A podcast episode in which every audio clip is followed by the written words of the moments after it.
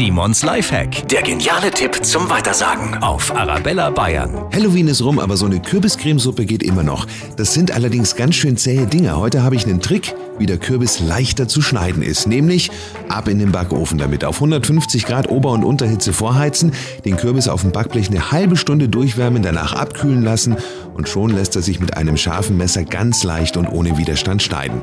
Bei kleineren Kürbissen geht auch vorkochen, den Kürbis in einen Topf mit Wasser legen, etwa 10 Minuten köcheln lassen, danach schrecken Sie ihn mit kaltem Wasser ab und schon ist er ganz einfach zu schneiden. Simons Lifehack, jede Woche gibt es einen neuen, auch immer noch mal zum Nachhören auf arabella-bayern.de.